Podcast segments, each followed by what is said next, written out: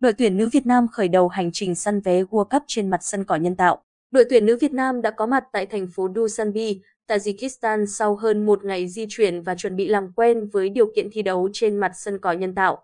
Sáng nay, ngày 18 tháng 9, đội tuyển nữ Việt Nam đã có mặt tại thành phố Dushanbe, Tajikistan sau hơn một ngày di chuyển với hai chặng bay.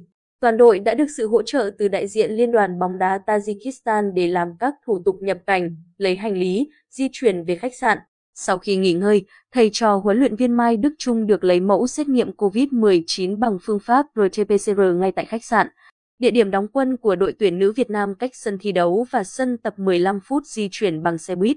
Tại Tajikistan, các trận đấu bảng B vòng loại ASEAN Cup 2022 được sắp xếp thi đấu trên mặt cỏ nhân tạo của sân vận động Republican. Địa điểm tập luyện để làm quen với mặt cỏ nhân tạo ở Tajikistan của đội tuyển nữ Việt Nam là sân 2 giờ. Ở bảng B vòng loại ASEAN Cup 2022, đội tuyển nữ Việt Nam chỉ còn hai đối thủ sau khi Afghanistan rút lui.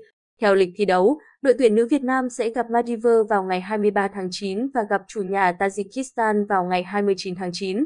Cả hai trận đấu đều diễn ra lúc 20 giờ giờ địa phương, tức 22 giờ giờ Hà Nội.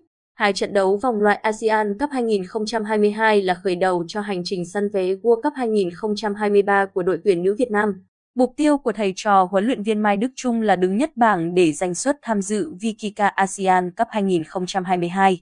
Sau đó cạnh tranh tấm vé tới World Cup 2023. Theo phân bổ của FIFA, châu Á sẽ có 6 suất vào thẳng World Cup nữ 2023 bao gồm cả chủ nhà Australia và hai suất play-off với các châu lục khác. Những suất này sẽ được tính dựa trên thành tích của các đội tại Vikika ASEAN Cup 2022 diễn ra tại Ấn Độ vào đầu năm sau.